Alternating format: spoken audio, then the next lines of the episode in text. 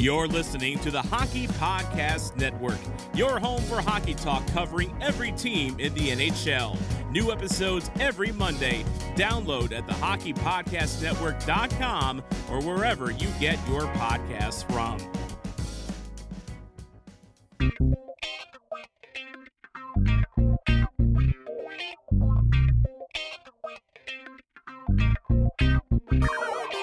Pigskin fans, the moment you have been waiting for all season right around the corner. And DraftKings, uh, the official daily fantasy partner of Super Bowl 55, is bringing back their golden ticket giveaway with up to $55 million in prizes up for grabs. Download the DraftKings app now and use promo code THPN to enter the free, again, free $55 million Super Bowl prediction challenge.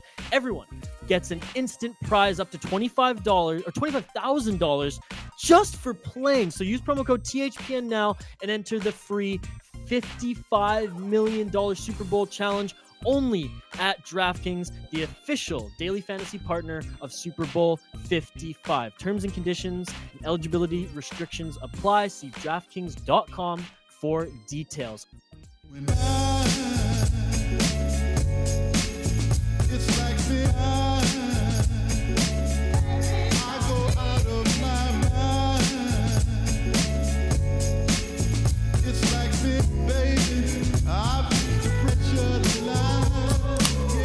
The wildwoods of Vancouver Island, welcome to the Sota Pod. Isha Jerome here alongside the State of Hoppy, and thank you for joining us wherever and whenever you are listening.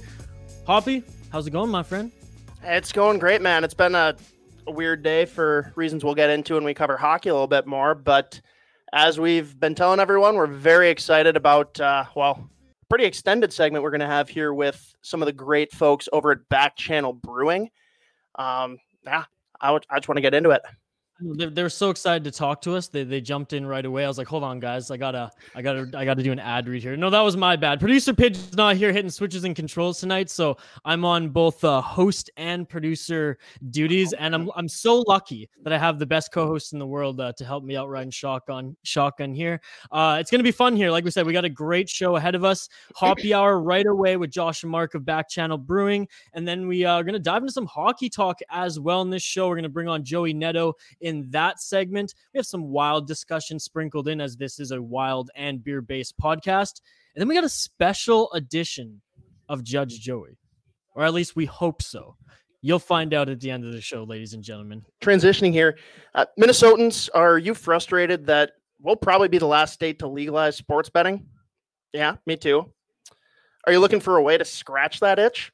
Look no further than our new partner, DraftKings, the one stop shop for all your daily fantasy needs. Think Kaprizov is popping off tonight. Well, for whatever reason, our friends at DraftKings have not caught on to what he's going to be, and he's only $5,100 on your salary cap. You think Johansson is going to finally figure it out? Me either. But if you're the one person out there that's nodding along, you can throw him into your lineup for 2900 but entries start as low as $1. So don't be afraid to dip your toes into the water if you're new to the whole DFS scene. Be sure to use promo code THPN to capitalize on their weekly sign up bonuses each week. Um, and now I'll throw it over to Isha for our contractually obligated ad read. Yes, yes. Thanks, Hoppy. Uh, Pigskin fans, the moment you've been waiting for all season is right around the corner. And DraftKings, the official daily fantasy partner of Super Bowl 55, is bringing back their golden ticket giveaway with up to $55 million in prizes up for grabs. Download the DraftKings app now and use promo code THPN to enter the free $55 million Super Bowl prediction challenge. Everyone gets an instant prize up to $25,000 just for playing. So use promo code THPN now and enter the 50 the free free $55 million Super Bowl challenge only at DraftKings, the official daily fantasy partner of Super Bowl 55. Terms, conditions, and eligibility restrictions apply. See DraftKings.com for details. Let's get into the Hoppy Hour here on episode 123 of the Sota Pod, presented by the Hockey Podcast Network. First, I'd like to propose a toast to UMD goaltender Alex Stalock. To Stalock! To Stalock! I love that stuff. Been drinking it for years. You know, I, I heard they recently decided to add more hops to it. You're all hopped out? As I mentioned, here joining us live on the Sota Pod from Back Channel Brewing, we have Josh and Mark. How are we doing tonight, fellas? Doing real well. Cheers. Excited to be guys. here. Glad to have you guys. And first question with every guest what are we both drinking? I think we might be drinking uh, the same thing, but we've got a brand new IPA. It hasn't even technically been released to the public yet. Just uh, just the folks on this camera right here, but Shrewd Crude. Mark, I'll let you take it away on this one here. There it is. Yeah, it's a New England IPA. Uh, I found a new experimental New Zealand hop, super juicy, fruity, uh, flavors of like lime, mango, uh, guava, a little bit of strawberry in there, and orange. It's uh, it's it's a ripping ripping little IPA. I was excited to get it out. So and we just put it on tap today, like two and a half hours ago. Oh, I'm so Oh. excited. I haven't even tasted it yet, Exclusive Josh. Well, That's here we go. Th- This will kind of stem us into some conversation then. Um, I've only done this once or twice in the tap room, but we are going with the beer bowl as the serving yes. apparatus. Now, you guys will have to critique me here on Oh, proper form, but uh, It, to each their own. You know, I'm personally a, a one-handed bowler myself. see, And I'll- that's, my- that's a very good point. If I can master that, that's key because that is my one criticism. Is it it really doesn't allow you to multitask very well. No, but at the same token, it requires a deliberate attention to your beer. So now you're paying attention to to what you're about to enjoy a little bit more than than just a casual, you know, one of those guys right there. Well, I'm gonna join you on the bowl here. Oh, beautiful! I, Oh, see. I was, I was gonna have the the Drekker bowl too. I'm glad you got the I was gonna say bowl you, out you gotta you gotta put that in my face when I think they sold out in like an hour of those, and I was really pushing to get one. So fair enough. Yeah, no, I. Je- Jesse should have doubled up the order on that one. You know, if he's listening. It's on you, Jesse. What do you think about that. the bowl? You know, I I get what you guys are going for with it because I mean, uh, you guys can correct me if I'm wrong, but my understanding is like the whole aspect here is like the way that you're bringing it in, the smell, it's going to enhance the flavor. Uh, obviously, I haven't had this outside of a bowl because, like you said, you just released it, but it, maybe it's just an incredible beer. It probably is, but I I definitely can see what you guys are going for with that. But I might have to do a side by side here and see what it's like in a glass in a second. Absolutely. You get a face full of beer, and it's fun. Something different. Yes, and beer Totally. is fun. When we opened, uh, you know, in two, at the end of two, towards the end of 2017, we had a bunch of different glassware styles. So this really did fit into what we were trying to do, and that's educate uh, the consumer on uh, proper vessels to go with certain different beer styles. Because beer is not just beer; there's so many different styles out there, and that's part of our mo. Is we focus on styles from top to bottom with a special emphasis on IPAs, lagers, imperial stouts, fruited beers as well. talk a little bit more. I mean, you, you already went back to kind of when you guys, you know, broke into beer in Minnesota. Like, talk about the origin stories, how this all got started, and kind of the journey along the way to get you where you are now. I'll, yep, yeah, yeah. I'll go. I'll go for that one. I'll, do you want me to start, Mark? Oh yeah, go for it. It's all. Sure, sure. Uh, gosh, you know how it all started. So we're talking about how a back channel all started here. Is that what it was? How this all came together, however you want to frame it. Oh my gosh. Wow. It's a long story here. You know, I'm gonna. It's it started out uh, myself, my wife, and our good friend Oli uh, pursued a little garage brewery, and uh, I had uh, known Mark since kindergarten, and I reached out to him because he was winning awards in the homebrew level, and then one of our other friends caught wind of what we were doing, uh, and he was the general contractor, so you know we kind of became this uh, five sum in a sense with all different skill sets, and as we uh, prepared uh, the brewery. Everybody was kind of managing their role. Joel from the building standpoint, you know, Oli from uh, like a brewing planning standpoint, uh, Melissa from like an entire front of the house and brand standpoint, and then Mark and I tag teaming on all fronts, and then doing a lot of the home brewing just early on.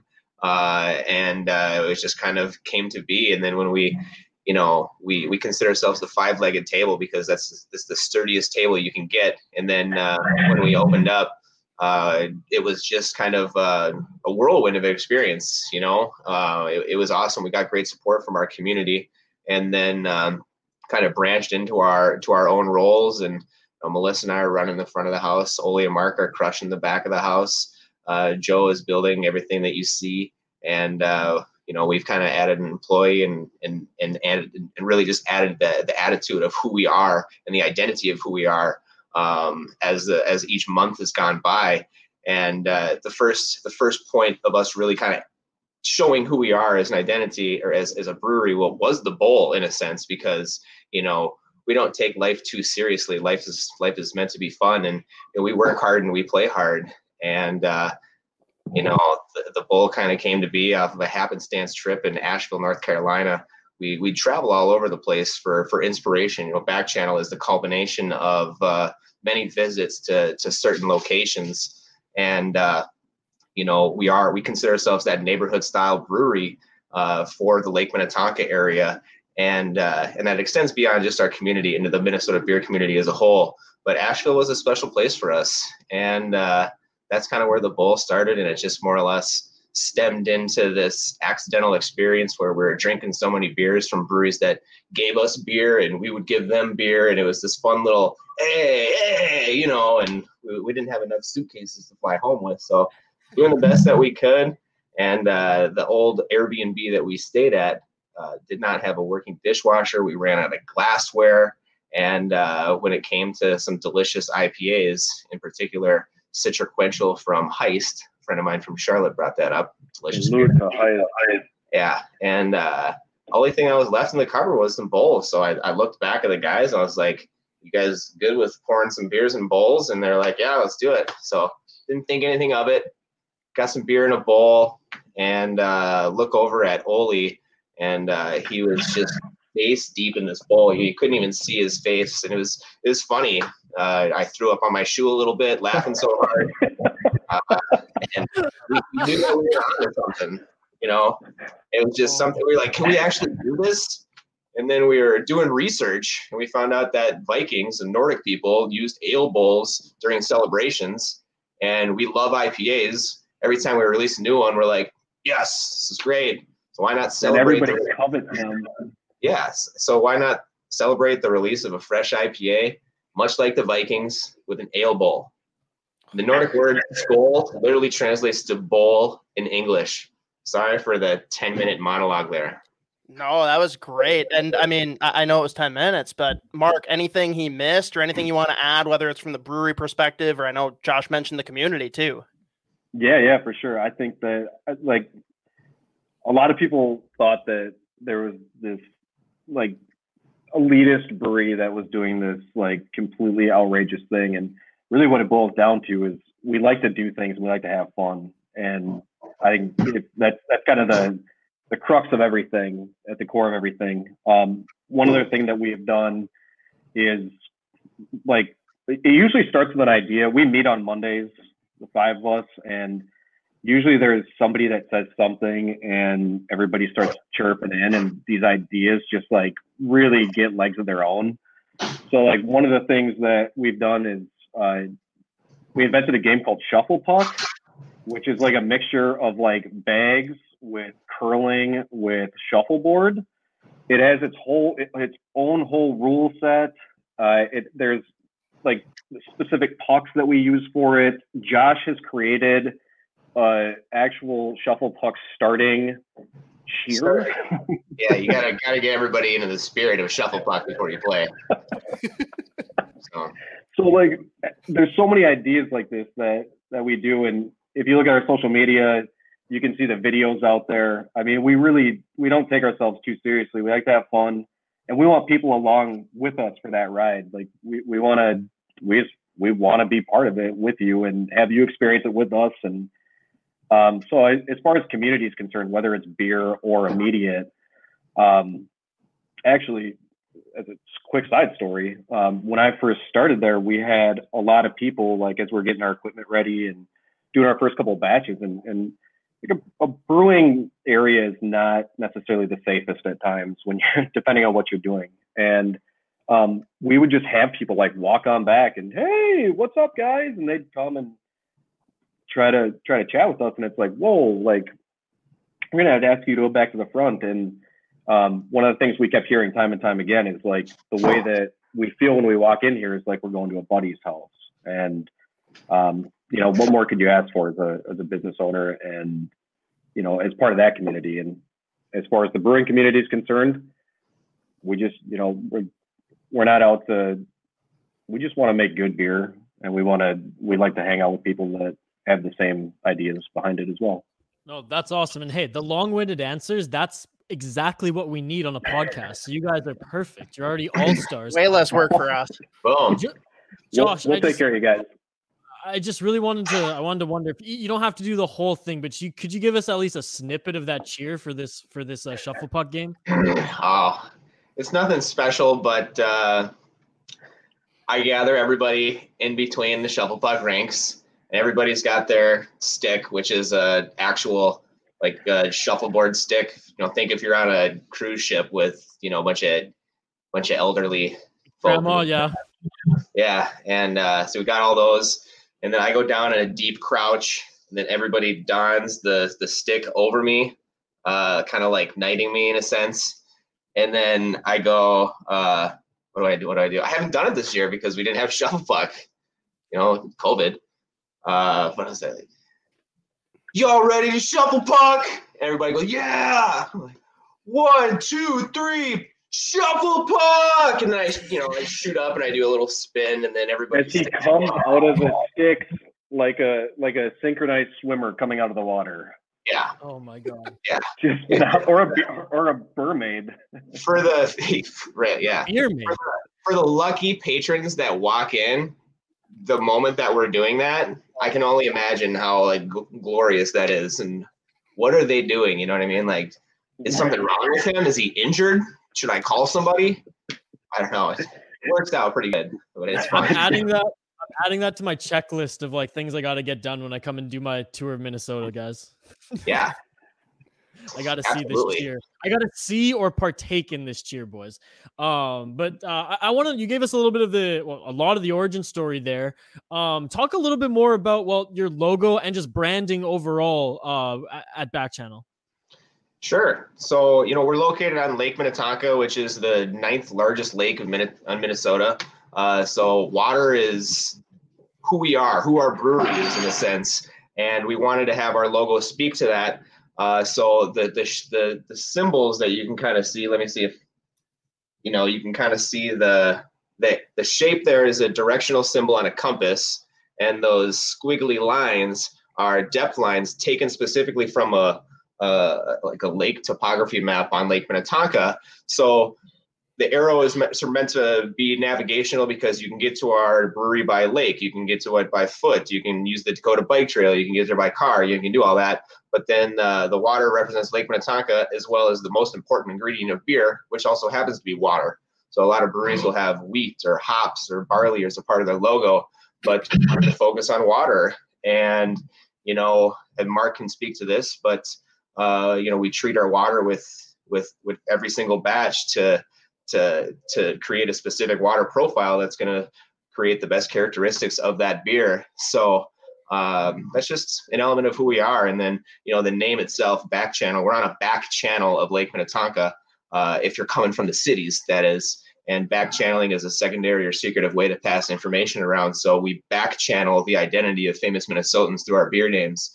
Uh, so it's a good way to just kind of have hidden trivia in there, tie into our state a little bit more, uh, and engage our consumers in something other than just you know naming a beer stout or porter or IPA. You know, No, that's fair. And uh, so a couple questions that stem off that. First, for either of you, what's your favorite or most unique or most like encrypted beer name that you guys have come up with and maybe give a little background on it? oh, Oh, yeah, I got a cat. This is, uh, this is Louis. That wow, he's getting huge. He's gotten big. He's a big cat. Yeah, he's a, he's, he's a kid, he's huge.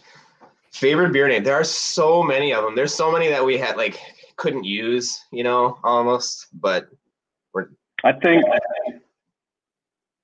I mean, the two that really stick out to me, there's a third that I can't, it's on the tip of my tongue. It'll come to me. But the two, my first true love beer name was the Gant Lifter. Uh, it's spectacular. And the story behind it is when Kent Hrbek lifted Ron Gant off first base in the World Series game three, I think it was. Um, so it's named after Kent Hrbek because he is the Gant lifter because he lifted Ron Gant. That was what I sold the group on when we were when we were coming up with the names. Is Lake Maker, Gant lifter, and the other one was uh, Neck Dart. And that's a that's a favorite of mine just because it's a innuendo for Seann William Scott, and uh, he's the cameo king. And in old school, when he's messing with the goat, and then uh, you know the dart gets shot in Will Ferrell's neck. Neck dart's funny because it's tough for people to figure that one out. I've only brewed that beer once or twice. Um, but yeah, it, it's funny. Some people get offended by some. You know, one of them, one of the first beers we came out with was Harry Peter, and people were like, "What, what are you doing? Like, it's so mean." It's like that's Bud Grant's name. yeah. We were we were we were having an event. We were we have like our members were doing like a beer tasting with us, and we were like, "Hey guys, like we just want to let you know uh, next beer that's coming out. Since you're special to us, we want to let you know what this is. It's a big imperial style. We actually have it on tap, and people are, like, yeah, all right, cool, and they're all getting chatty. And uh, it was either Josh or I yell out, its name is Harry Peter. And it, you could have heard a pin drop in that room because people got so uncomfortable by it. yeah. On so, the flip yeah, side of that, we also have Horny Sidekick, which people love saying. So, like, I got my Horny Sidekick right here. And it's like, all right, we just need to have Horny Sidekick and Harry Peter out together. And I think we have a match made in heaven. yes. oh, that's Absolutely. amazing.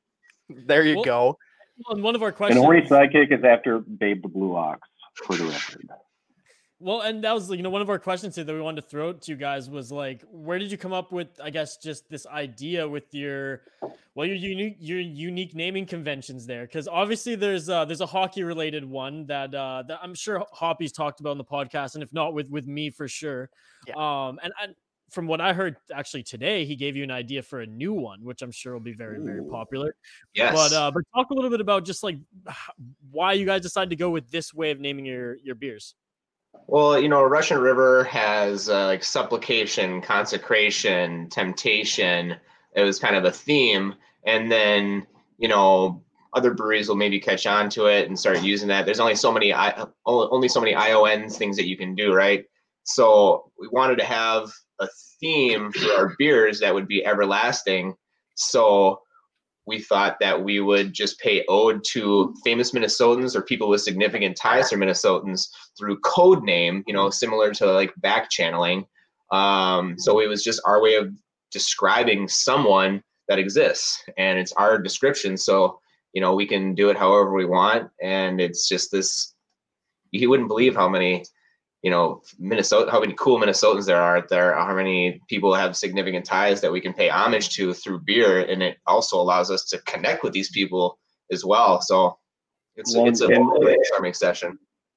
And with that being said when Josh pitched the idea initially Josh is an avid paper reader reads the paper every single day.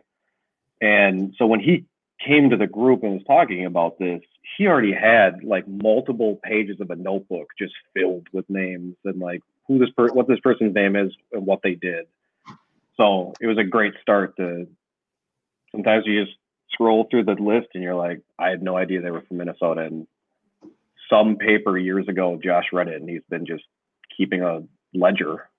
Yeah, it's fun. And it's a way to bring all of us into the naming theme too, because we can time it with a current event. We can time it with uh, someone we want to pay homage to. We can time it with uh, just about anything, and then uh, you know, then we get rolling on it. You know, if like it, it's just it's fun, and it's it's a good way for all of us to engage on a weekly basis because we're churning out. Mark's churning out beers left and right. You know, the beer. It, so it's it's really they're they're feeding off each other almost. Those the beers and all the names. It, yeah, people love that Well, and I think it's really cool how you guys like don't just make the name pay homage. Like the board that you have for each beer has like an image that goes with it, and then within the description of the beer on your menu, like it also ties to it. Because like horny sidekick, like I read that, I'm like, what the hell is that? And then I like saw the picture, I'm like, oh, okay, I got it. Like you can tie it all together with like the different clues. And like the first one that I noticed because I didn't even like know that until someone pointed it out to me. But the first one that it clicked with was the Soviet Slayer. And like I'm sitting with a group of people that like don't know what that could mean. I'm like, are you joking? Like I didn't even need to see the clues, and I know who that is. Um, nice. But to tie off of Soviet Slayer, eh, Josh, I, I already kind of lobbed it to you. This is a softball, but you're going to have to do another kind of Russian Imperial Stout called the Soviet Savior. Are you not? Hundred percent. I mean, Kirill the Thrill is the real, the real deal. Oh, that was awful. but uh, yeah, Kaprizov is going to be a stud for many years. I mean, he is physically mature coming in as a as a quote unquote rookie. You know what I mean? Uh, and there's a lot of good rookies that you can follow in the NHL right now. Um, but like Kaprizov is making an immediate impact. It's it's something that Minnesota hockey fans have been yearning for for you know since the early Gaborik days. Gaborik, yeah, yeah. No, absolutely. Um, so we brought but yeah, no, the, the, Soviet savior. Well done. I like I mean, that. He, he's got he's got so many. He's got a list of names. They're even in this outline. So if you guys want some more, just hit us up after. Yeah, don't you worry we'll share some more with you. Um, you know, we brought on a, a ton of beer related guests and a lot of you know brewery owners and those who work in the industry in particular, and we've gotten their stories on how they've been able to survive during these these crazy times, almost a year now. Uh, under a global pandemic. Um, I know in one of your guys' you know amazing promotional videos, you did one on you know showing how people can order online and the curbside pickup. But but overall, I mean, how did you guys uh, survive this and continue to to have a have a thriving business? It's a great question. Um, I would say first and foremost, we have been more blessed than we could ever imagine by having a large parking lot. Um, our parking lot has given us a ton of opportunity just out the gate. Um, with extended patio areas, a lot of businesses were kind of put in a stranglehold of they were limited to exactly what they had outside of their building. Whereas for us, uh, being in a parking lot in a complex allowed us to expand out and put i mean what did we what did we ultimately have seating for in the summer josh? Oh man. I mean we could safely have you know 200 people on site and it provided a unique experience because you know the city was working super hard with us to make sure that we were surviving.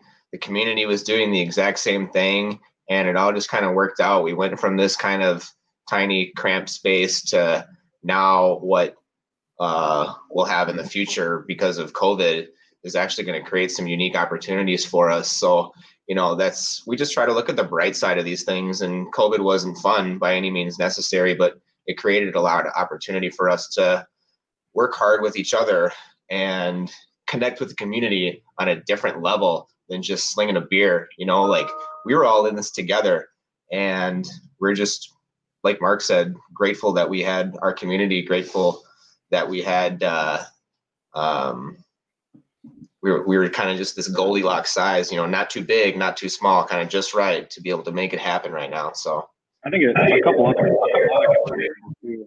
is um, like the way that we were able to react because our parking lot was large enough and the way our patio was laid out, uh, we were able to open up our garage doors, which were half garage doors, and have a serving station. So as people were uncomfortable going to most places, um, they felt comfortable going to ours because they never had to go inside. Um, they had window service, they had spaced out tables. We also got a lot of boat traffic. There was just uh, everyone was spending time on the lake this year because it was a way to get out and it was a way to go do things. Um, so we had a ton of boat traffic. We do have multiple bolt slips that customers can come and go from. Um, and I, I think another component to it too is people had kind of been hearing the name back channel, but a lot of people assume that it's a little bit further out because it's 20 minutes outside of the like the city. um, which isn't that bad of a drive because you never deal with traffic and you get to drive next to a lake for most of it. So it's actually a very enjoyable drive. Um, but I think that the people that may have been staying away during that time I had an opportunity to say, hey, either I sit at home or I can go drive next to a lake and go try a new place. We had a lot of new faces, a lot of new customers that have come through, and we heard a lot of people say, "This is my first time here," and that was that was really cool. It was cool that people were making that that trip out and giving the beer a try. Oh, that that's amazing. And you mentioned, you know, your parking lot being an asset, which you know, I never even thought of that. The one thing I was thinking of was uh, the snow fort. Now, again, it, it, all ties together now with you even, you know, showing the value of your parking lot there because guys, I know you're American, but that's the most Canadian thing I've ever heard. So please, please, please, for our Canadian listeners and uh, those uh, in the state who haven't heard about this, uh, talk about the snow fort in your parking lot. Hey, I was a hockey player, so I mean, I'm like part Canadian. Yeah, know? I mean, you're, you're, you guys are Minnesotan. You're pretty yeah. much you're more yeah, Canadian. you're more Canadian than those from Ontario. One hundred percent. Yeah, nice we're breathing the same air. You know, it's coming down here. uh, yeah. So we were trying to figure out. Initially, the idea was to utilize ice fish houses and kind of scatter around these little pods in the in the parking lot. But with restrictions kind of getting rolled back and having a, an enclosed area not being safe, we're trying to figure out what we're going to do because now we can't do a tent either. And it was like all right well we can use some wind screens at least and create little little areas for people.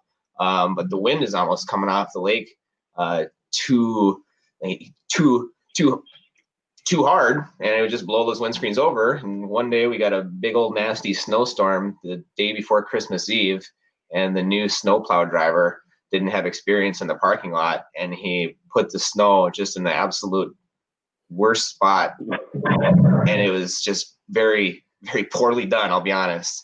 And it was low in the back and like and medium in the front and it was just this it was going to be this giant iceberg uh, of of snow come springtime and it provided no benefit to us. So the idea just came to hey let's lean into this and let's just move the manipulate the snow create a giant barrier and then go from there and every time it snows the beer fort grows so when you know people look into it as a bad thing, but we look into it like, hey, now it's gonna be a new experience this week. You guys ready for it? So it. Uh, and, and to that point, thank you, Jessica.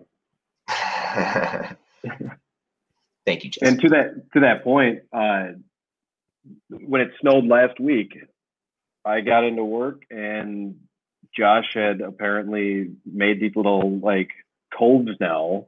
So people have like a little more privacy for like their little fire pit. And it's to your point it's like this ever evolving ever changing thing. It's pretty cool. Thanks and shout out Sarah Weber also commenting on Facebook. Great beer, awesome staff, beautiful lake views. So thanks everyone tuning in on the, the Facebook live stream, uh, YouTube, Twitter, and Twitch as well. As always, if you want to hear the full podcast, download uh, the Sota Pod. It's up every uh, Monday and Thursday. Yep, and I think we've already confirmed here. Uh, this isn't going to be the only time that you guys jump on here with us. We're definitely going to get into more beer talk in the future. But before we get into more hockey talk here, which I know we're keeping you guys both along, anything at all that you guys want to push out right now, whether it's beer releases, collaborations, anything exciting coming up for you guys that you want to let the listeners or viewers know about? I got one. Uh, so beer releases are going to, I think, get more exciting. We have, we actually are going to be moving into a new space soon. We're like halfway moved in right now. Uh, just the back of the house, so just the brewing side, three quarters of a mile away from the brewery. Um, the space is a couple hundred more square feet larger than the whole brewery that we're in right now. Um, so we're at about 3,800 square feet in our new space. I'm coming from about 600 square feet that I'm brewing in right now. So we're actually going to get a larger system that's two times the size over at the new space, uh, some more fermenters.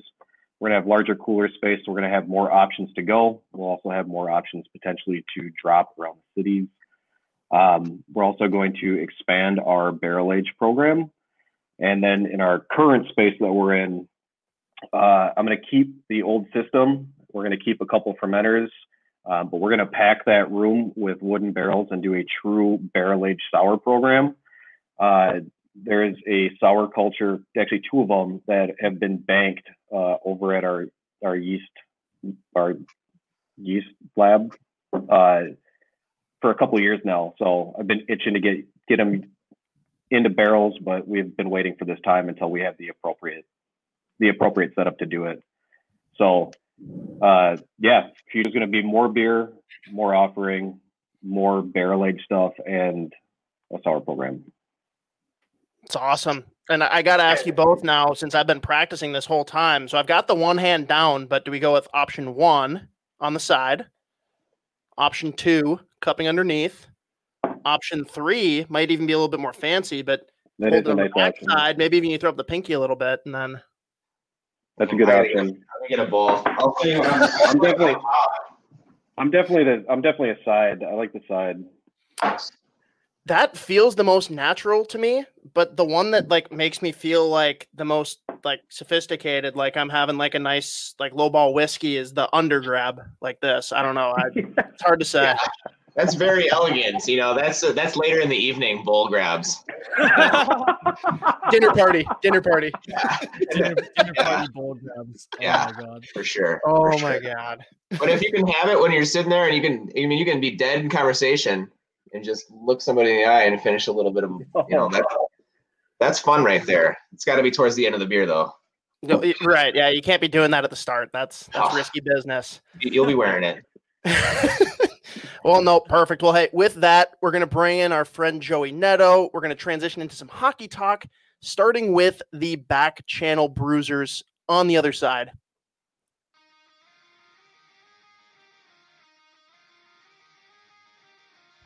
What is up, everybody? Mikey CLT here from Bar Down Breakdown, letting you know that our 100th episode is going to be dropping exclusively on the Hockey Podcast Network on January 27th. We will be joined by special guest Derek from the amazing pop punk band State Champs. Make sure you subscribe and follow us on all our socials so you do not miss any of our amazing episodes. We are so pumped that we have made it to episode 100. And to thank you, we are running an Instagram contest where one lucky winner can win a Steez brand snapback hat. So head over to our Instagram and enter our contest. Also, if you are just hearing about Bar Down Breakdown, make sure you go and check out our 99 other episodes where we have had artists who have been nominated for Grammys, all the way down to artists who are unsigned, where we dive into the crossover between alternative music and hockey. So make sure you go and check out Bar Down Breakdown wherever you listen to podcasts, brought to you exclusively by the Hockey Podcast Network.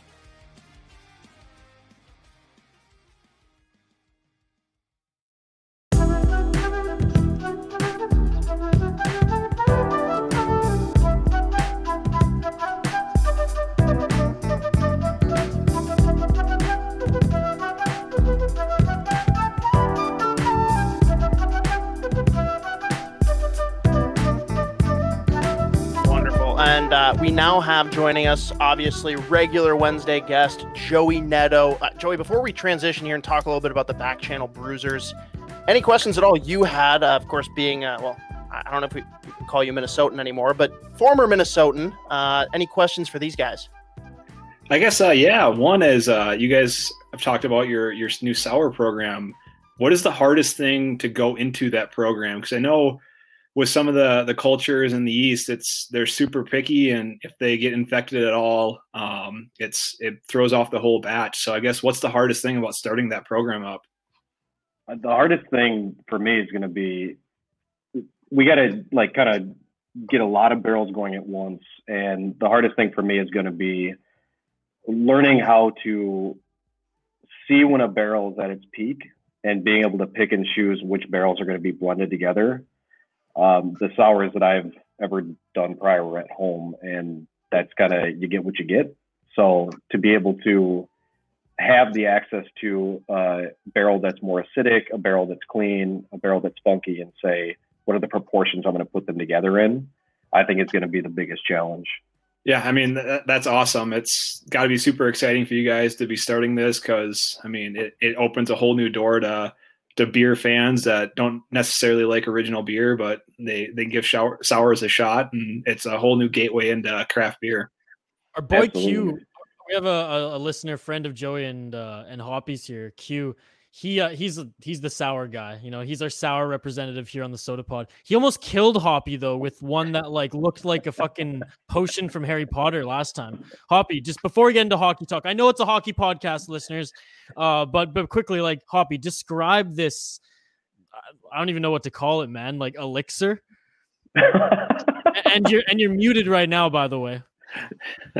I saved that can as like a trophy of like proof that I survived it I don't know what the deal is because it was good breweries. I'm trying to remember who it even was, but like I poured it and like there was like a chemical reaction going on in my glass. It was crazy.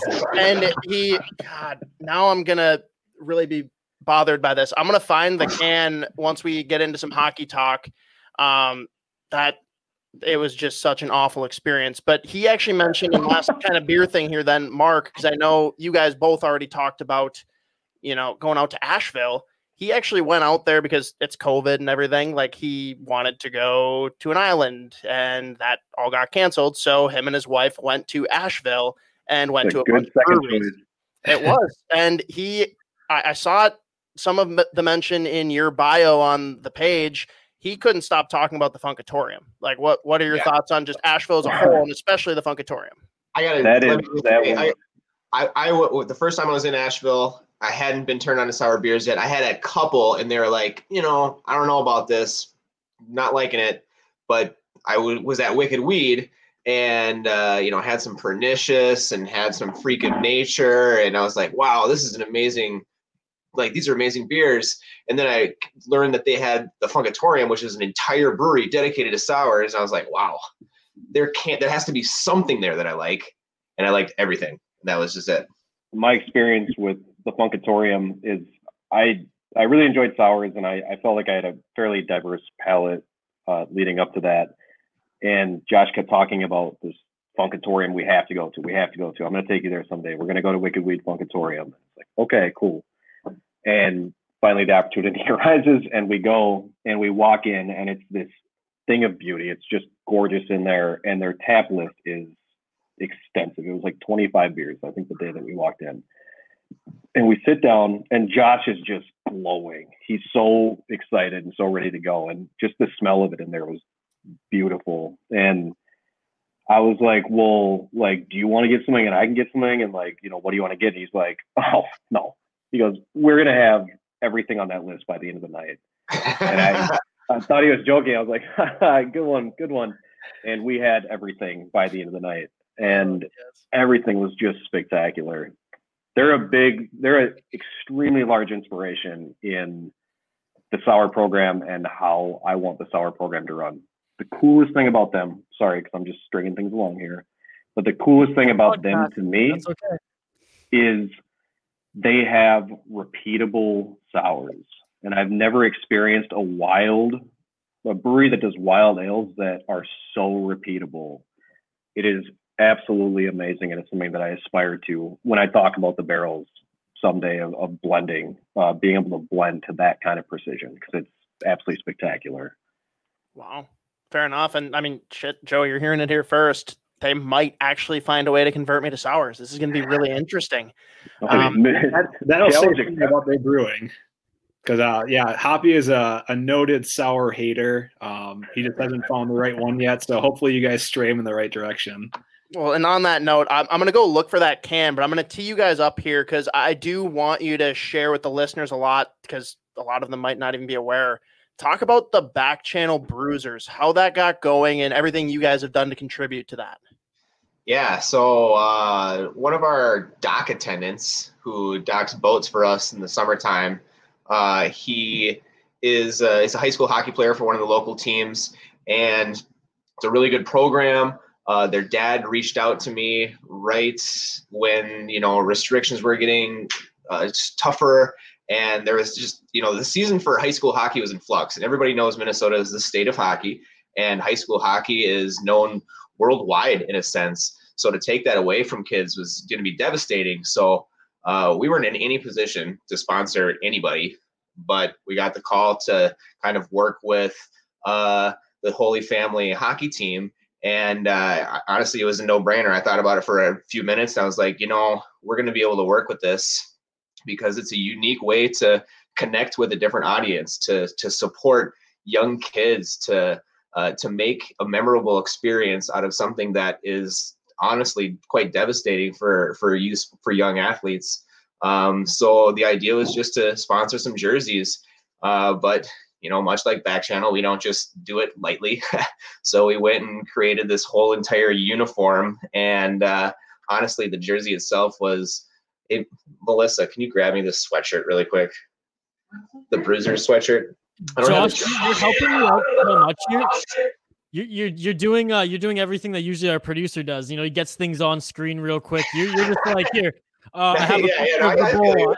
Or I mean, She's- picture of my she's allowed to jump in the stream here too, Josh. We produce things. We curate the experience. We know how it is. I don't Yeah, want you're making my job easier. I love you guys. Nice. So we designed uh, this jersey uh, using our colors, which also happen to be the same colors of this team, and kind of designed it after the Dallas Stars a little bit. So we've got the the Bruisers B kind of right there, and then uh, uh, oh shoot, you can't actually see where the Bruisers logo is, but yeah, I don't know. There's the there's the B right there. So you can go to our page. You can actually there's an Instagram page for Back Channel Bruisers, and there's a lot of cool photos. But it was a way for us to just tie in with this team, support this team, and then create this brand of uh, adult hockey that will carry on forever. Uh, so we'll we'll always have sponsored Back Channel Bruisers teams, and maybe that's just who we are. If it's volleyball or softball or whoever, and now it's this out of this little connection with this high school hockey team, we've now spawned this uh, identity of who our adult sports teams will be in the future for who we sponsor. So it'll be this everlasting thing that continues on. on the back of the jerseys. So when they were calling the when they were Yeah. calling the game, Yeah, they so- were commenting on tulips taking the puck down the rink, and like, "Oh, nice." Man, those those are some awesome looking jerseys that we got up on screen here. Those those look really sharp. You guys did a great job. Yeah, for our podcast listeners, we'll share the link and uh, go follow Back Channel Brewing on Instagram. Oh, it's beautiful. And so the I won't even make a promise because it probably won't happen, but hopefully the last beer thing for a little bit while we talk some hockey. The ironically named Make Good Choices beer. It's a hangover inspired smoothie sour from two breweries that I hold in very high regard, Blackstack and Drekker. And I swear to God, I don't know if it was just this can or what happened, but I, I poured it. I can send you picture evidence if you want. Like it was a science experiment in my glass. I drank it and I regretted it immediately. I I think Isha might even still have some of the video of just what my reaction was. It's not great. We'll dig it up. We'll dig it up. But uh, to tr- transition there as well, I I know again, Josh, you've mentioned that you've got quite the background in hockey, and you even mentioned to me earlier today that uh, well, you kind of take a little bit of responsibility for the lack of injuries that led to your nephew being uh, quite the known professional hockey player. Why, why don't you dive into that a little bit for our listeners? Yeah, I took them all so he could just go unscathed right into the NHL. He didn't have to worry about anything. Uh, but uh, no, it was, it was uh, yeah. Nick is my nephew. He's seven years younger than I am, so you know he's probably To looking. everyone listening, that's Nick Leddy.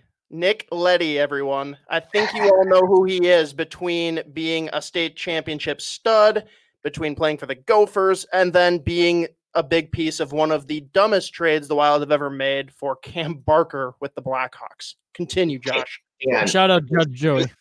it was Cam Barker and Kim Johnsson, just to make that even worse. So it was uh, that was yeah that was a bad trade. uh, but yeah, no, it was it was it was pretty cool. Nick, you know, we were we were a hockey family. Everybody, we all we all grew up playing hockey at Armstrong, and Armstrong thrived uh, as an association. So many great hockey players uh, come out of Armstrong, but we were never able to win a state title. Unfortunately, it was bummer. Uh, and you know, maybe that led to my brother wanting to start Nick in a new area, and that was Eden Prairie. And uh, he was just kind of a star all the way through it. and everybody thought he was going to be this great hockey player and he you could always just see it and he was always so humble and he just wanted to skate and he just wanted to to learn and you know i, I take all credit for that no i'm kidding but no it, yeah it, it uh, it's really cool to have nick in the family and it's fun to watch him play and it's fun to be connected in ho- to hockey still even though i'm not playing at a competitive level or anything like that um, hockey's a tight knit community and it uh, it lasts forever. So it's very special. Don't become modest on your abilities. You told me that you played some serious junior hockey. We're gonna go D one until these injuries derailed you. Talk a little bit just about kind of the level you played at. Yeah, you know, so you know, with with injuries, I had uh, broken my back when I was 11, tore my ACL when I was 13, and then had a nice little run where I didn't have any injuries, and I was playing junior hockey up in Canada and uh, also for Tri City in the USHL. Um, but I really enjoyed my team up in Canada. And uh, after my first year of juniors, I was traded into Tri City. I tore my ACL right before playoffs, and it was so late in the season that it was going to be a, pretty much a tough recovery. So went back to Canada the next year and uh, had the opportunity both years to play for the for the Greyhounds, but uh, I wanted to pursue a, a scholarship and play college hockey in the states. So that's why I stayed with the junior A program. And uh, yeah, it was uh, it was a great second year. Had the opportunity to to go to Boston University as a recruited walk on, and our team was uh, playing in the Dudley Hewitt Cup. So that's the Central Canadian Championships. Uh, so we were one of four teams left in all of Central Canada, and uh, we were planning to go to the Royal Bank Cup. And uh, we were playing against North Bay and just took a terrible hit in the in the the back uh, back behind the boards there, and it just kind of wiped out my career, unfortunately. So that uh, that was quite a large bummer to derail my high, my whole entire hockey career. But with that spawned uh, my entrepreneurship and kind of just the the drive to pursue something something a new love, and that's where beer became into the situation. So hockey is still a part of me and I still live it every single day. But yeah. Well, man, congrats on being a walk on too, though. That's unbelievable. It was, yeah, it was uh, one of the hardest things to actually communicate with the coaches was that I was not going to be able to play there uh, because of the, the third ACL tear. But, uh, you know, it is what it is. And that's kind of how hockey rolls. I mean, you got to be lucky and you got to have, you got to make it through youth hockey um, without any serious injuries, to be quite honest with you. Because if you have something at a young age, it's going to hamper your ability to, to, to develop. And with how uh, how many good hockey players there are and how great youth development is these days, you really can't miss a beat. And you know, and with the current climate of things, it's I just feel so much for some of these young athletes that they can't get out there with their friends and you know play you even just look at this year for the upcoming draft, a lot of the players, like the ones up in Canada, aren't playing right now.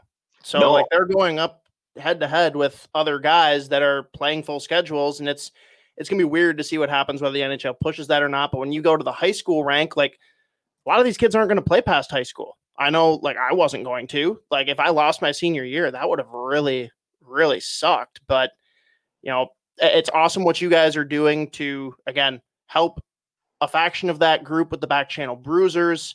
And uh, at, I'm sorry, I'm gonna I'm gonna put the two of you on the spot here. We every Wednesday do a segment where Isha and I just argue and yell at each other, and Joey picks who's the better person at arguing. It's a little bit more sophisticated than that. It's really not. It's really not. And uh, well, we're gonna transition into Judge Joey right now, and Josh and Marc are gonna go head to head. Take it away.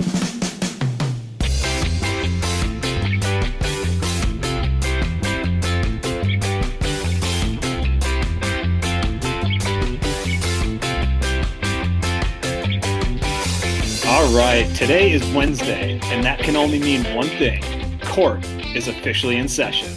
Every Wednesday, the Protopod will be featuring a debate of epic proportions, and I am here to determine who will hold the weekly belt of Judge Joey Champion. I, Judge Joey, will decide the winner not by facts alone, but who debates the topic at hand the best and has the more compelling argument. But hold up, I am not the only one who gets to share their input on who has the better argument. You, yes, you, the SotaPod community, will be able to head to Twitter and cast your vote on who has the better case on Judge Joey. So enough introduction. Let's get to tonight's topic. Marc and Josh, tonight I bring to you Would you rather brew your favorite style of beer for everyone to enjoy, but you can no longer drink that style anymore? Or the next option is drink that style of beer and never be able to brew it. Hmm. So Oh, we'll, we'll go with Josh. You get to pick uh, the the topic that you'd like to debate. So, would you like to uh, brew the beer and never enjoy it, or drink it and never brew it? I will uh, brew it and never enjoy it. brutal. All right, Josh. So you get a, uh, about a minute to a minute and a half to argue your side of uh, why you should win this debate. Well, first off, too much of anything is never a good thing. If you're going to have one thing the rest of your life, it's going to get old after some sort sort of time. So you got to have a little bit of variety when it comes to flavor. Um, plus, there's so many good beers out there. How can you choose just one, right? So, I mean, if uh, if I like an IPA and we're and and you're just going to be subject to IPA, then I'm going to be not feeling happy about myself because I'm just living lavishly in all these different styles of beers. You know, like uh, Scrooge McDuck swimming in his bank of coins. I'm gonna have all that in my beer styles, and you don't want that. So, what I'm gonna just argue is, I even forgot my point. I was just rambling. Scrooge McDuck swimming through. we got it. We got the issue of the week. That's incredible. Oh, yeah. All right, Marc, you can take it away now. Look, everybody knew that Scrooge McDuck was extremely happy when he was swimming in his tower full of money, right? And the nice thing about beer and beer styles, and my favorite beer, is that things could get changed a little bit. I could get inspired about other things. And I think that not having the ability to provide that exciting thing to other people and to brew it myself uh, would make me think outside the box and say, what do I love most about this? And what components can I take of it to make something different that's not that or not that style so that people can still enjoy these things that I'm enjoying and getting some kind of excitement out of this thing that is only mine, which you know what is also awesome. This is mine. This is no one else's. This is my beer forever. I get to just enjoy it. How cool is that? How often do we have things in our lives that is specifically for us? And now I have that. Scrooge McDuck, baby. Let's go. Episode 123. well played. well, well, like uh, most weeks, um, this one's a pretty easy decision. Uh, Hey now, Isha is usually the one that uh, isn't the best debater. So I get the pity votes. Marc, I got to give this one to you uh, this week. That was a great argument, turning the Thank you, Scrooge. McDuck uh, on. Josh. So yeah, great argument and great debate, guys. Congratulations, congratulations, congratulations, congratulations, congratulations. Can, I wish can I you could just commend you both? like. I, I never thought in a beer debate I would hear both of you insert Scrooge McDuck into the argument. It, it's incredible. Yeah. I wish you could have seen how nervous I was. Leddy, you picked the one that I wanted. I had that all written out. And the second you picked that, I was like, I don't know where I'm going with this. Nice. Well done. Glad I could give you the assist on that one. Me too, man. I, I appreciate that. It's teamwork right there. Yeah. Unbelievable! I just want to give a quick shout out to everyone tuning in on the live stream: Facebook, YouTube, Twitter, Twitch. Uh, you all are amazing. Thanks for the interaction. You comment, uh, we'll throw it up here for the boys, and everyone tuning back in on the podcast, episode 123 of the Sota Pod. Thanks for subscribing. Uh, go shoot us a rate and review on iTunes and Apple Podcasts. We really appreciate it. Uh, let's dive back into some more hockey talk, eh, Hoppy? Yeah, and to start with it, uh, again, you guys heard that Isha's from the self-proclaimed Hawaii of Canada. It's not Vancouver Island. self-proclaimed. It is an island, and we're not from Vancouver. It's if different. that's if that's all it takes, uh, we'll have a different discussion, I guess. But um, we're we're gonna start with the news on the Canucks. Okay, like first off, Pettersson and Hughes not looking like last year. There's uh, a couple of concerns here for you. First off, losing Markstrom and Tanev. Like it's been pretty well noted that Pettersson went to Markstrom when he was having issues. Hughes leaned on Tanev the same way. And now we have Pettersson going over to the same agency as Hughes. Both of them expire the same year on their contracts. Are they about to extort the Canucks and just ruin everything? What, what's happening? Well, I mean, they were going to extort the Canucks, I think, regardless of uh of PD joining or uh, hiring Pat Brisson joining CAA. Um, but hey, I just checked the score actually um quickly here as I just refreshed Twitter as I've been sharing the links to this podcast, and they each got a point tonight. So there you go. There you go. Um, but no, it is a little bit of a concern because they're both really young. Hughes, you know, one full season in the league. I, I believe tonight's is actually 82nd game in in you know in the National Hockey League. And Pettersson hasn't really had a sophomore slump yet because he's had a good support of veterans around him. So, as a guy who, you know, I love the Wild, but who's, you know, who bleeds blue and green in the Canucks, it is a little bit concerning because you look at the likes of, you know, Bo Horvat, who's been consistent and just getting better. And you see Pettersson now not having a, a great start of the season, who, let's be honest, when he came out in the league last year and the year before, he was hot right out of the gate. So, a little concerning, but it's all part of the development. The guys who you lean on in your first and second season, I mean, this is a business at the end of the day. They, especially if they're older players, there's a chance that they could be moved or walk or, or walk away. And you're going to see that throughout your entire career, you know, whether it's a mentor, whether it's, you know, a friend or someone you have chemistry with. So maybe it's just another learning curve for a young player in the league. I, I don't know, Josh or, or Mark, if you want to chime in on this as well. I was going to say, this is the last team the Wild played. So if you guys have any thoughts on the team in general, we'd love to hear it. I mean, I think uh,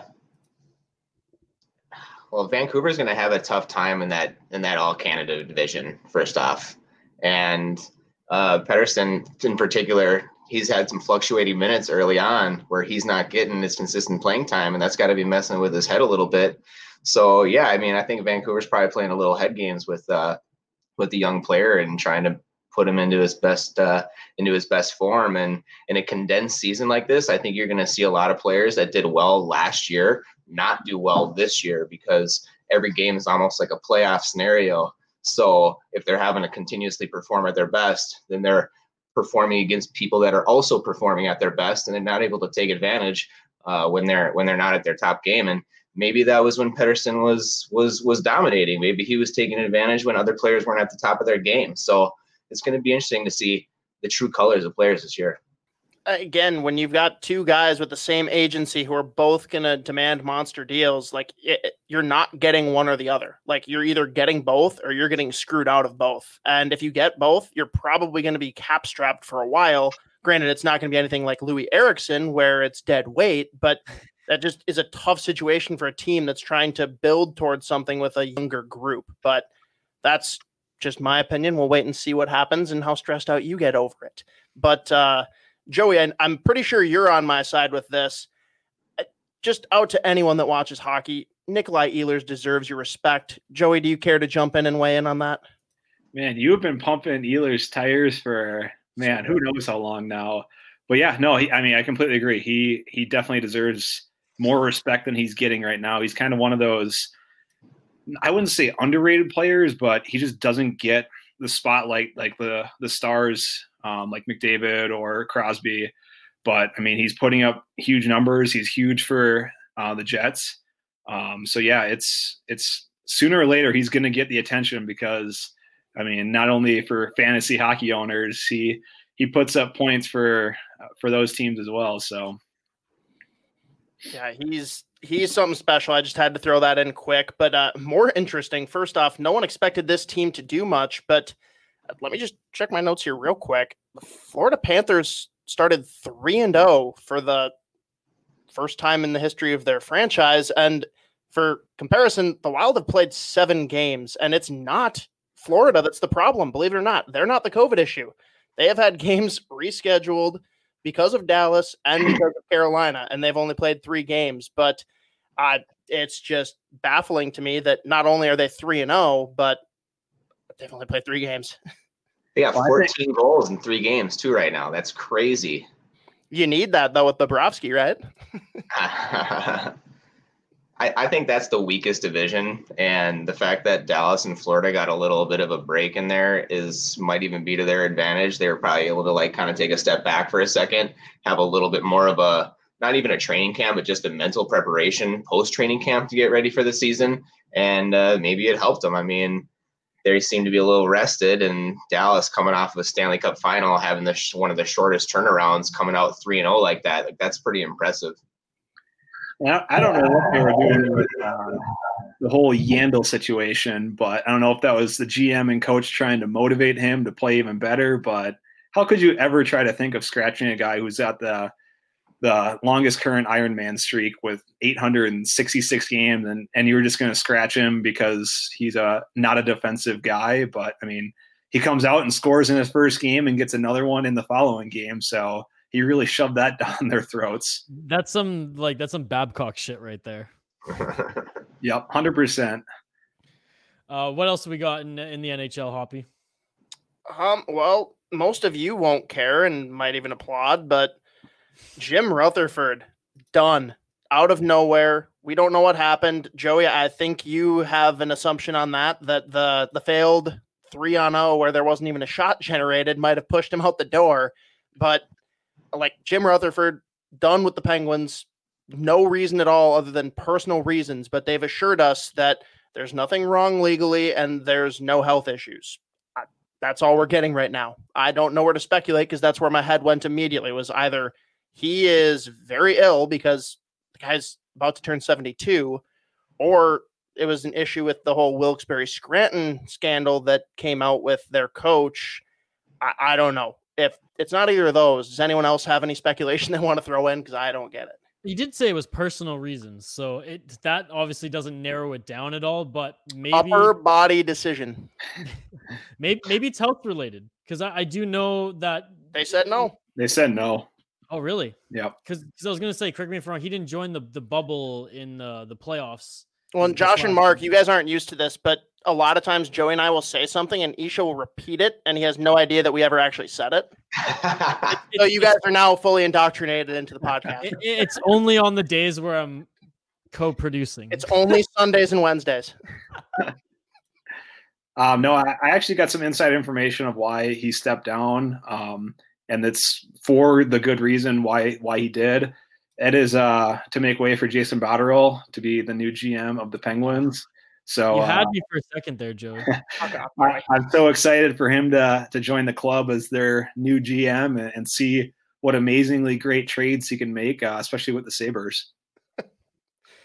I have no comment. He's done a lot. He's done a lot for that team. Um, well, it, it- it's going to be interesting because there'll probably be more uh, news to come out on this story. Uh, you know, down down the road, and because Hoppy's a Pittsburgh fan, we will 100% highlight it on this Minnesota and craft beer podcast. um, la- last piece of NHL news, and I wanted to b- before we move into our, our last segment with the boys here and talk Minnesota Wild, the the cherry on top. Um, a player who I really respect, uh, or a former player who I really respect, liked him with his time with the Nashville Predators, the Washington Capitals. Um, Joel Ward is now, uh, well, He now the Wild too. Did he? He played for the Wild, Joel Ward? Yeah. Mhm. No way. Yeah. Man, I totally, uh, I totally missed that as well. Well, there you go, Wild connection. Thank you, Josh. See, that's where my uh, Western uh, Canada comes out. The. Minnesota hockey and craft beer talk, but he Yeah, doesn't do his Jesus research. on Christ, that was, Minnesota that was hockey. perfect timing. Um, he's behind the bench with Kelly McCrimmon, general manager of, uh, well, I guess not president of uh, the uh, the Vegas Golden Knights, due to a COVID outbreak there, where their training staff and and and those behind the bench uh, had a possible exposure to. Um, I mean, the NHL's had a tough time, though they probably expected it. Having to reschedule games, which you know Hoppy talked about earlier in this segment. Yes, I did remember that and was listening.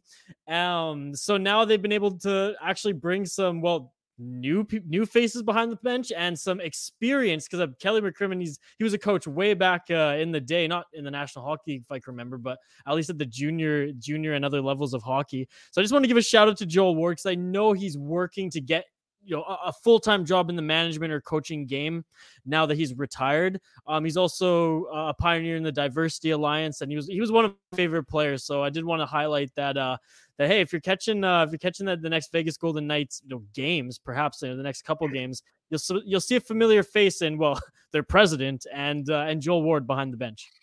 No, I always appreciated Joel Ward. I mean, he played back when uh, we had Jacques Lemaire as a coach, and uh, he was a warrior. and uh, he was also a very good person, super likable on the team. And I always I watched him throughout his career. I mean, the Wild were one of his early teams, um, so he really, you know, he'd already played a ton of minor league hockey even to get to that point, and still managed to have a really successful career after that. So I really commend Joel Ward and everything that he's trying to do. Great human. Let's talk a little bit about the Minnesota Wild. Uh, we can take this any any which way. We didn't really even outline any specific questions uh, prepping for this show. This team still has a lot of changes yet, eh, Hoppy? Yeah, there's still a long way to go. You can see that when you go to Cap Friendly and see how many contracts are up at the end of this year. Like, obviously, the end goal isn't that we have our top two centers in this roster. Hey, hopefully we get Rossi back. We'll see. But uh, like at the end of the day, I see a lot of people on Twitter just yelling and screaming at Evason that he's an idiot and that Bill Guerin needs to get involved. If you think that Bill Guerin doesn't have a say in the the lineup construction, you're a dunce. Sorry.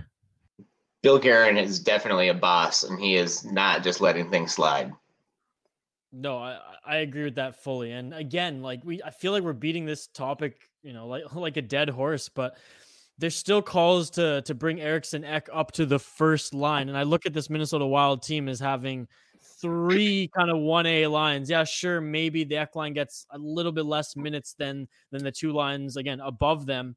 But I think breaking that up, fixing something that's not broken, putting this guy into a role that he's well, he's succeeding in a different role right now. Why why change that just for the the purpose of maybe getting a little bit more offense where this guy is most valuable on this team, shutting down the opponent's top lines. And while doing so, he's actually making space for when Kaprizov actually gets placed on that line, has some room to work. Um, and does anybody else want to chime into this topic? I know Hoppy and I talk about it all the time, but people on Twitter are still still calling for Ek to move up with you know a Fiala and maybe a Kaprizov or Oh, a God, Fiala. don't and do all three, please. I've said from the beginning of the season, uh, even before the season, that third line is going to be the best line all season. So they've they've proved me right. And I mean, why why change something that's working? They're the ones who are shutting down other opposing's top lines, and they're putting up goals and points. So, I mean, clearly something's working chemistry wise on that line. I mean, and, and Eriksson is put um, Eriksson Ek is putting up points playing on a third line. Why switch him and put him on the first line where he may not succeed going against other teams' top lines where he could get a favorable matchup going against a third or a fourth.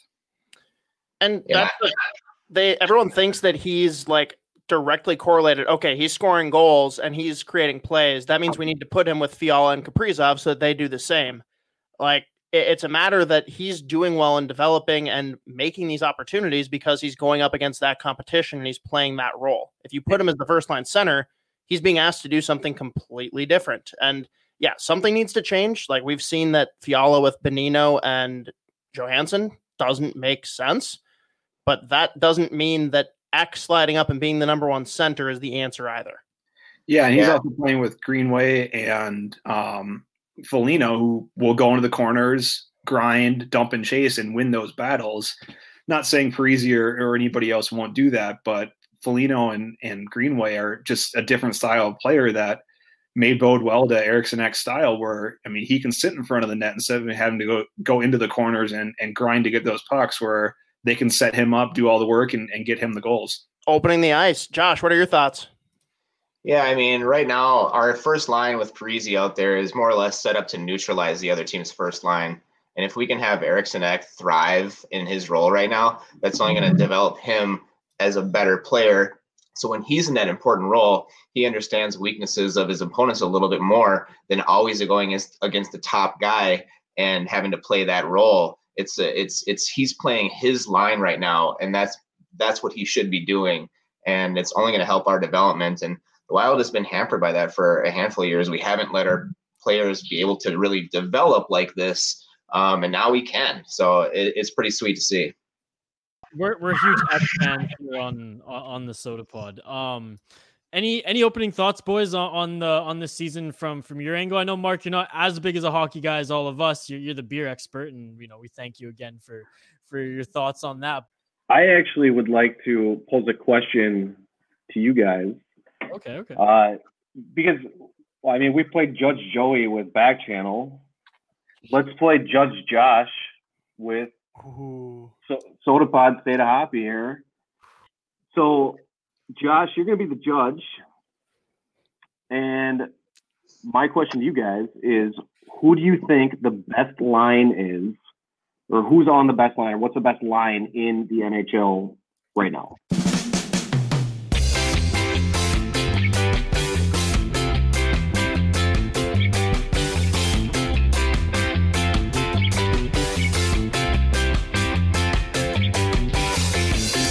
You got to select the order because we're all I'll, going to I'll jump go. at it. I'll go first because this one's easy for me. That's bullshit. You don't get to go first out of You're not gonna pick my line anyway. Hey, you jumped at it. I jumped at it. exactly. Uh, I am going with one that uh, they led the league in points for the first three games, I believe, and it's going to be Buffalo's first line of Taylor Hall, Jack Eichel, and Sam Reinhart. Um, Reinhart and Eichel have played together for shit five years now, four years. They have great chemistry. They live together. They put up points consistently. Um, and not just on the power play either. I mean, their power play is one of the best in the league. It has been for the last two years now. But adding Taylor Hall to that, he's finally building chemistry. And like I said, for through the first two games, they all had six points each. Um, so that's huge. Um, so yeah, I think that line is only going to get better once Hall develops more chemistry with the chemistry that's already been built between Eichel and Reinhart. I'll let Isha go second. Does it have to be like current, like right now, or just like the best line in the Right NHL? now. No, yeah, I want I was just wondering. i you to talk about the No, no, you 92 Gretzky. Red Wings. No, I was going to ask gonna- of all time, no, but you- then, but then it got asked for for this season, so I I, had to change it. I'm sorry. that's fair enough. And Hoppy, you should know me better. I was gonna say Sedin and Burrows. Come on, man. Best line ever in hockey. Let's go, baby. Just don't bite me. Uh, Um, the top line for the for the Avs, I think, is is probably the best. I mean, MacKinnon is arguably, and, and I say this, and Hoppy will actually smile. I say until Sidney Crosby's out of the NHL, he's still the, the best center in hockey. But if you look at the way that the speed game is going, you know, Mc McDavid and MacKinnon are probably the two best centers in the National Hockey League based They on their are. speed. And I'd I- I don't want to say MacKinnon's better than McDavid because he isn't, because McDavid's a whole breed in himself. But I think that better I think that other players can can match well and develop chemistry a little bit easier with the likes of a MacKinnon because his game's a little bit more black and white, easier to read than a McDavid who can be so creative on the fly and at speed. Um, so I really like, you know, Rantanen also on that line. He's he's equally as talented. He's not at the you know that level of like superstardom, but he is you know a star in the National Hockey League. He can put the puck in the back of the net and he can play responsible defense as well. And um and Landeskog on the other on the other side, you know, helps. He's more of a bigger body, more of a power forward.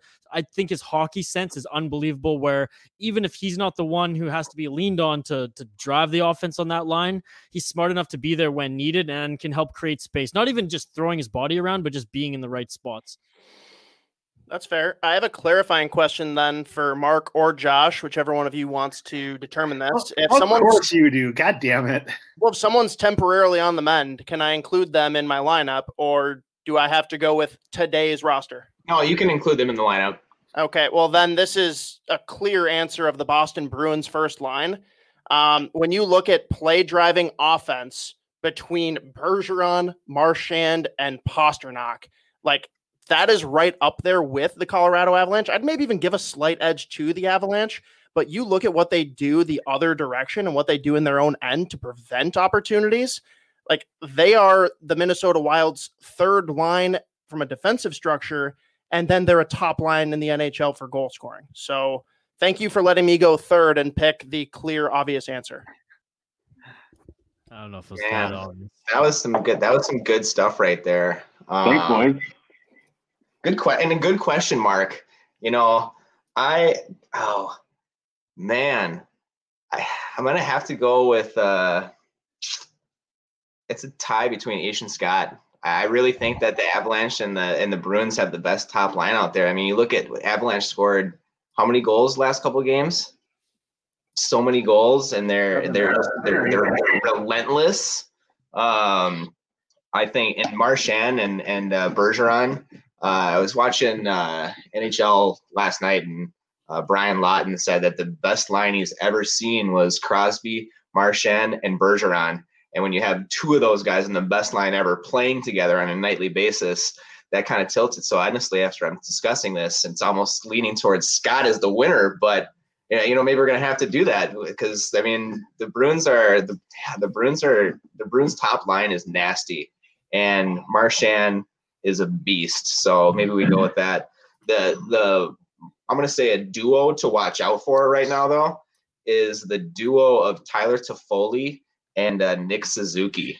Those dudes are on fire, and Montreal is a team to watch right now. I mean, you can't, would take the Northwest Passage to find the hand of Franklin reaching for the Beaufort Sea.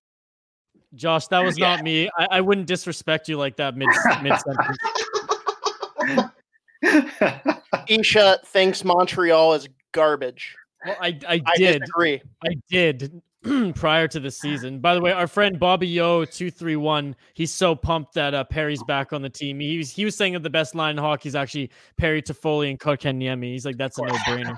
and by the way, we have a French listener from Quebec. If, since we're on the Montreal topic here, um, he was asking us if he's the the the first uh, Quebecois who's listening to uh, our live stream. Look, I don't think you're the first Quebecois who's been listening, but you're the first one who's been writing in French, and you're lucky that I actually read and, and speak French. So I was gonna say I don't believe that that's even what it says, but I can't fact check you, so we're just gonna go with it. Actually, he's saying that a Hoppy sucks. Ah, that, that's fair. That's fair. Well, all that matters is what Josh thinks. So suck it, Isha. Um, I also have to comment. I told you I couldn't promise there wouldn't be more beer talk, but circled back, still a delightful beer in a glass. Confirmed, better in a bowl. Everyone, start pouring your beers into bowls. No questions I've been, asked. Should I just I've been grab a saving my bowl? glass until you said that. So that's just gonna go there. Here we go. Cheers. I feel like I should just grab a bowl for my next my next beer. It's it's not a it's not a back channel bowl, but I mean I feel a little left out here. it works. I mean, it it was the it, was- the concept started in not a back channel bowl either, so it's all good. All There we well go. I'll let, I'll let Hoppy take the reins here as uh, we begin to wrap up, and uh, I'll pour my last uh, beer and toast you guys before we uh, leave here in a bowl. Yep, grab your bowl. Sorry, sorry, Hoppy. I guess um, I don't know. I, I joined late, but did you guys discuss the origins of the bowl? Oh yes, we did. Okay, We got perfect. deep. We got deep. You'll listen back. It's Yep. uh like most stories on here, it's it's different but wonderful. yeah. Um but to Mark and Josh, before we dive into anything specific, I guess, because again, right now the Wild are what they are. They've kind of played the bottom barrel of the division. Like they haven't played any of the big three yet, how I would position them. Like, what are your thoughts in general on just the the general progress of the team? Obviously, there's things that need to be changed and will be changed, but just talk about the good and the bad of the team. First off, that's a great bowl over there, Isha. I, I textbook Phenomenal form. I mean, great form, everything. I like it. This is Um, something special right here. you know about about the about the wild though. Yes, he's disappeared. How many Wow. can you just disappear from when you enjoy it? Man, that is the right way to drink beer. Let me tell you. Yeah. These guys at Back Channel Brewing, they know how to do it, ladies and gentlemen. Stop. I know I'm getting away. I'm getting away from the question, but all I can think about now is your guys' uh, nanner hammer and some cereal and, and drinking that out of the bowl oh, and Joey. eating cereal with Dude, that. awesome. What a great way to start the day.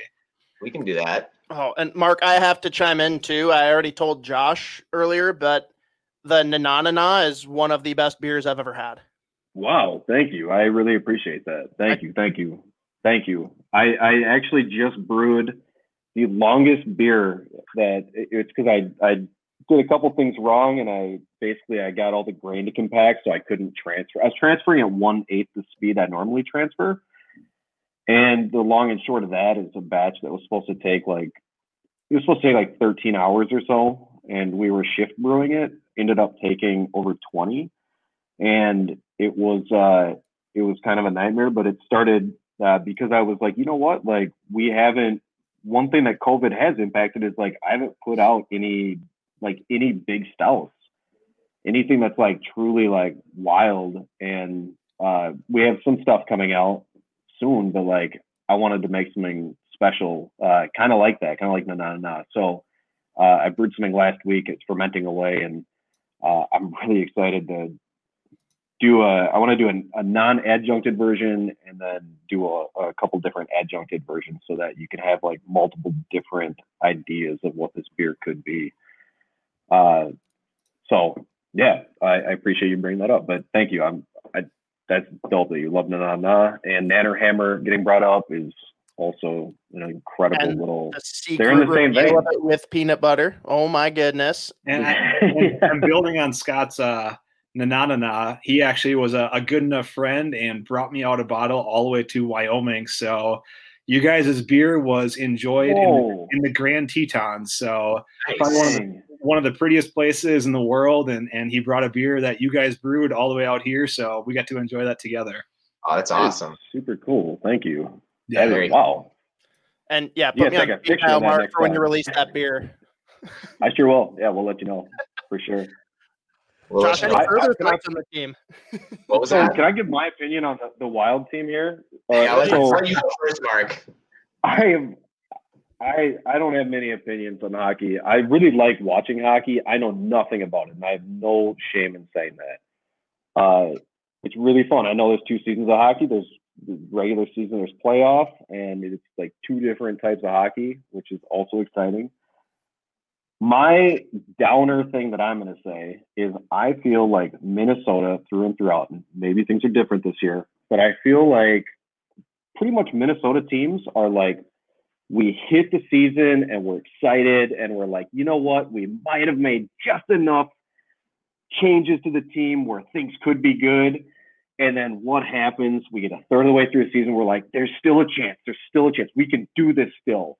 And then we get two thirds of the way through the season. We're like, ah, I don't think we can do this. And then the season ends and we're like, you know what, guys? It's okay because that was a rebuilding year and we're to get it next year. And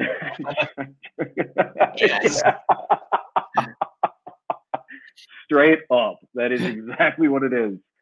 Uh, so I don't know. Like we've had a lot of rebuilding years in Minnesota. Uh, I think we've for a very long time, and that's how I feel. And I hope I'm wrong. It's going to be delightful when I'm wrong, but I bet we're rebuilding. So to rebuilding. Cheers, boys. To rebuilding. To rebuilding. To rebuilding. To rebuilding.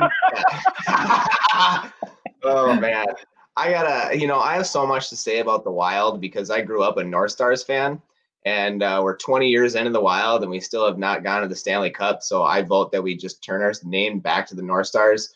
The NHL owns the the, the name, the logo. Let's do it.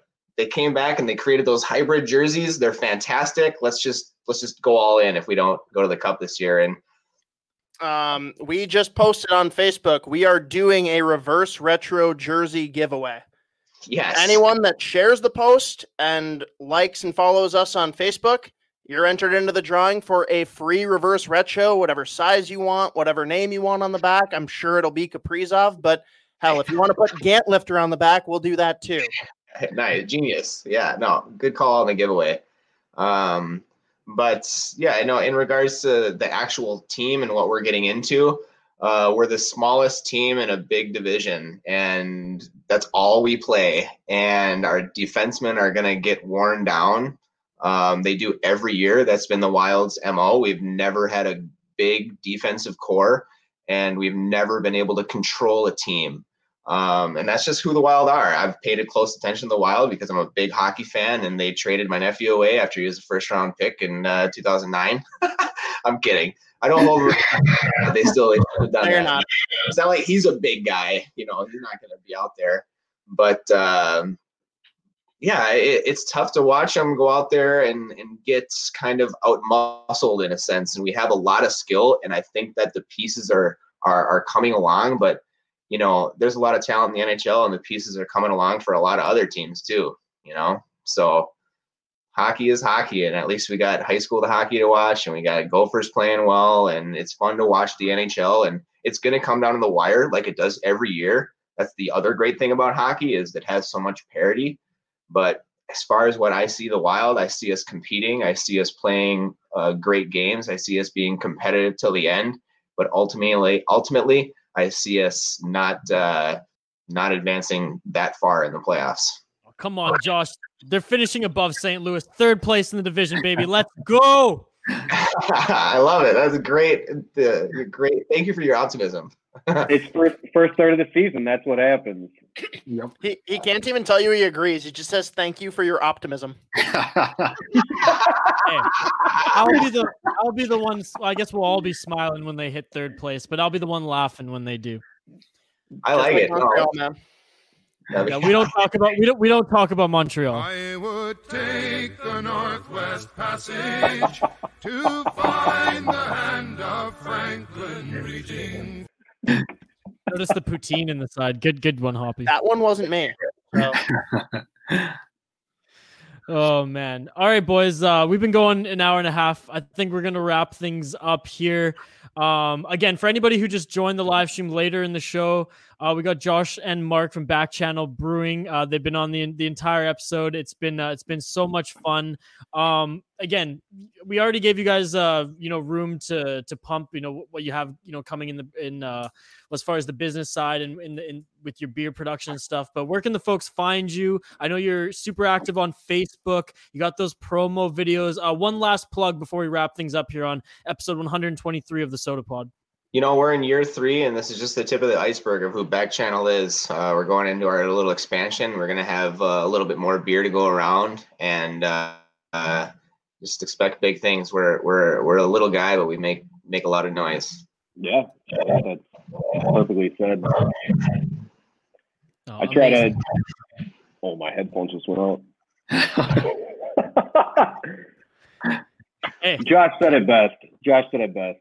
Hey, I'm there you go. I at mean, when the headphone batteries die, that means you know we've we've gone long enough on a podcast. I think. Uh, again, Josh and Marc, thank you so much for joining us, guys. Uh, cheers to you. Oh shit, this Thank is a you, big bowl. I gotta, I gotta be careful not to well, spill. cheers, boys. Cheers, everybody. Cheers, you guys. As always, folks, thanks for tuning in on uh, you know Google, Spotify, Apple Podcasts, wherever you get your podcast from. The best thing you can do for us this week is to give us five stars on iTunes and Apple Podcasts. Uh, again, the, the rating and the review, it's not for our egos. Just give us those five stars. It helps us rise on Chartable and basically gets more listeners on the podcast, which is just what we want. Go listen to our website, thehockeypodcastnetwork.com, and on your app, download the episode before you listen as it helps our business. Joey, where can the folks find you, sir? They can find me on Twitter at Joey Nadeau. Find myself at VI Sports Talk. You can find the network at Hockey Pod Net, and of course the Sota Pod at the Sota Pod.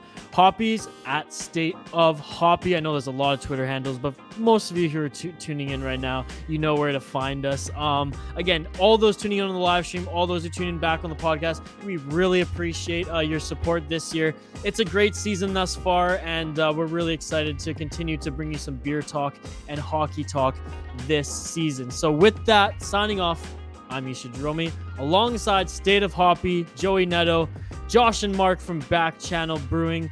We, we good, boys? We're good. Thank you. Appreciate it, guys. This has been the Sota Pod presented by the Hockey Podcast Network. Don't fear, just drink some beer and stay wild.